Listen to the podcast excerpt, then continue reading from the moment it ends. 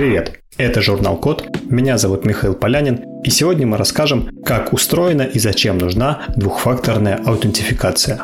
Недавно мы рассказали, чем отличается аутентификация от авторизации. Сегодня пойдем дальше и выясним, что такое двухфакторная аутентификация и зачем она нужна. Итак, для начала напомним основные термины.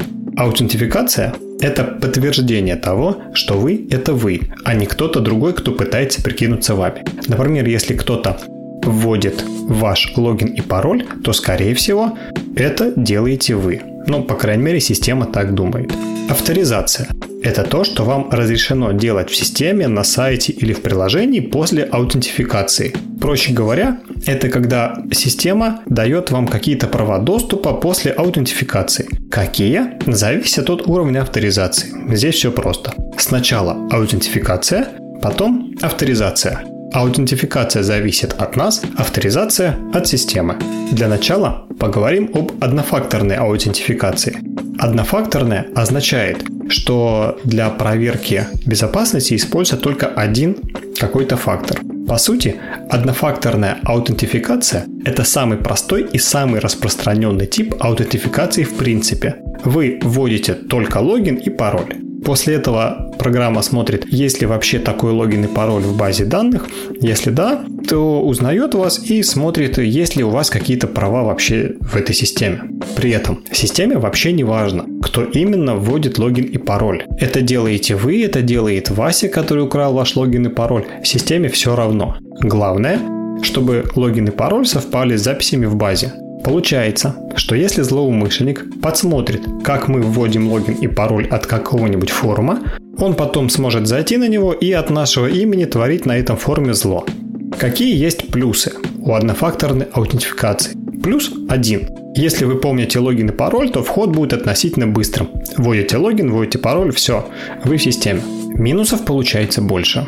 Во-первых, если кто-то другой узнает ваш логин и пароль, он сможет залезть в софт, в программу, там, в форум под вашим именем. Во-вторых, часто люди в качестве логина используют адрес электронной почты. А это чаще всего публичная информация, ее легко вычислить, а подобрать пароль к ней это уже дело техники. В-третьих, люди не часто используют много разных паролей для разных сервисов.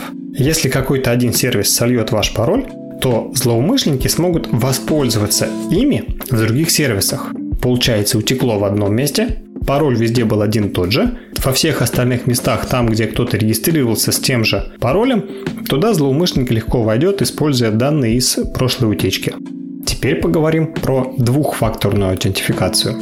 А, при двухфакторной аутентификации система использует два не связанных между собой способа аутентификации. Первый обычный, а второй для дополнительной безопасности. Причем, важный момент, второй способ должен быть независимым. Идеально, если он будет на другом устройстве или реализован принципиально другим методом. Здесь весь расчет на то, чтобы существенно усложнить жизнь злоумышленникам, которые могут захотеть воспользоваться чужим логином и паролем. У такого способа тоже есть один минус входить в сервис, в программу или в банк намного дольше, чем при обычном способе. Зато здесь надежность гораздо выше. Чтобы войти от вашего имени, нужно получить доступ к вашему телефону или почте, плюс нужно знать от них пароли, а если это по-настоящему хорошая двухфакторная аутентификация, нужно еще и второе устройство получить.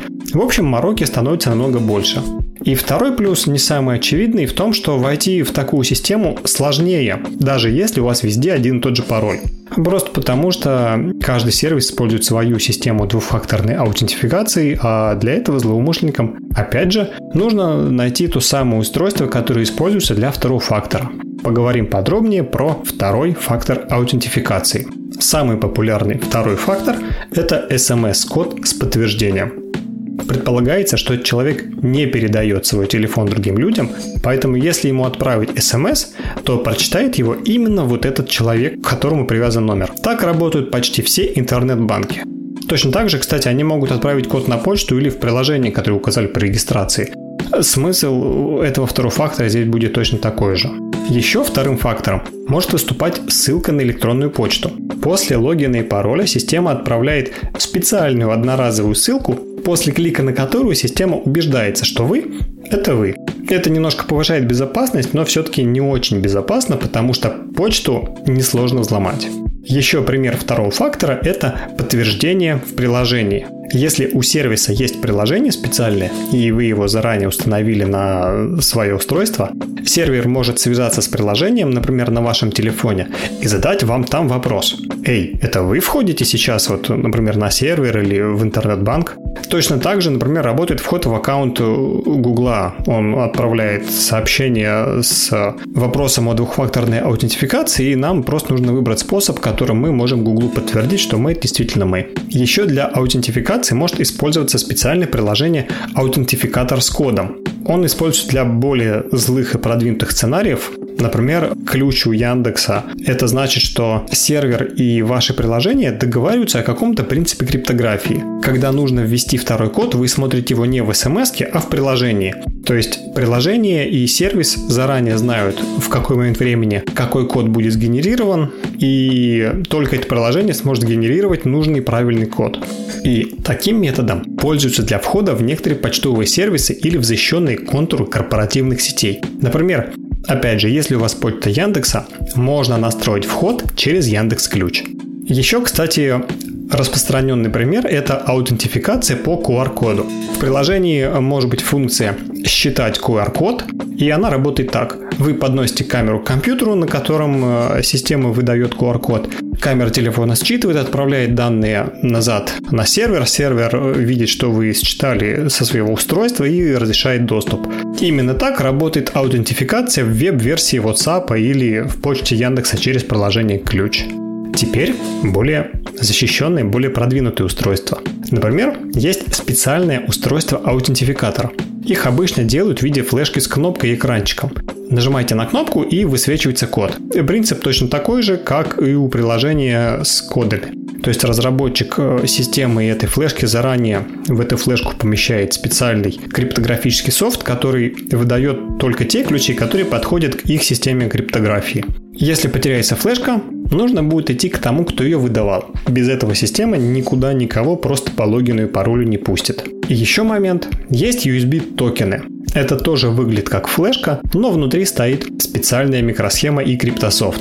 Этот софт безопасно сам соединяется с системой, сам вводит нужный код доступа, сам настраивает все логины и пароли, которые ему в этот момент генерирует микросхема. Еще можно использовать NFC-карту или карту с магнитной лентой.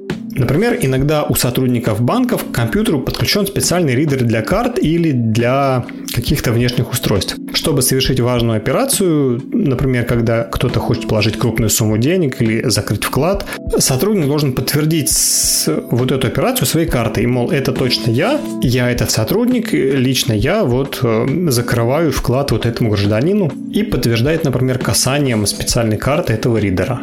И последний второй фактор, который используется широко, это биометрия. Биометрия – это все, что касается вашего тела. Распознавание отпечатков, лица, голоса, биоритмов, ауры и что там еще придумают. Как правило, применяется на крупных и важных объектах с повышенными требованиями к безопасности. Вы такое могли видеть в кино, когда сотрудник в какой-нибудь секретной лаборатории подходит, вводит э, специальный код доступа, потом прикладывает ладонь, а потом еще смотрит э, глазом в специальное отверстие, где в это время сканируется его радужка.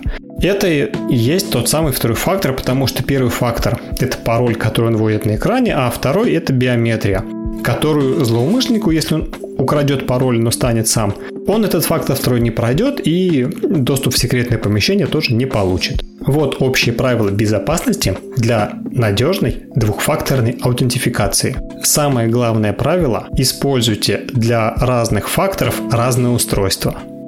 Берегите мобильный телефон. Не давайте его никому, если знаете, что в этот момент а, вам может прийти код доступа с подтверждением или вообще ваш телефон могут использовать, чтобы получить несанкционированный доступ к чему-либо.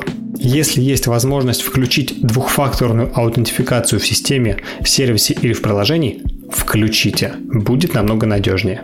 Если есть возможность использовать две симки, тоже используйте. SMS-коды отправляйте на вторую симку, которая нигде не засветилась ни на сайтах объявлений, ни в форумах, и ее нет в чужих записных книжках. Так злоумышленнику намного сложнее будет вас взломать. Точно так же лучше иметь запасной электронный адрес, который вы тоже нигде не светите, чтобы по нему входить в важные сервисы. Дальше. Если у приложения есть пин-код, не ставьте на него дату рождения кого-либо или там серию номер своего паспорта. Не используйте один и тот же пароль везде. Как минимум, если вы не пользуетесь специальными менеджерами паролей, а выдумываете их сами, то добавляйте в пароль название сервиса, в который вы входите, или какую-то другую информацию, уникальную для этого сервиса, форума там или приложения. И напоследок, Скачивайте приложение только из официального магазина приложений. В неофициальных можно встретить всякую мерзость, которая сможет перехватывать ваши коды и сделает двухфакторную аутентификацию полностью бесполезной и нерабочей. Такие дела. Это была аудиоверсия статьи «Как устроена и зачем нужна двухфакторная аутентификация». Она опубликована в журнале Код, и если вам понравилась эта статья, заходите на сайт thecode.media. Там много полезных материалов для начинающих программистов и для тех, кто хочет начать свою карьеру в IT.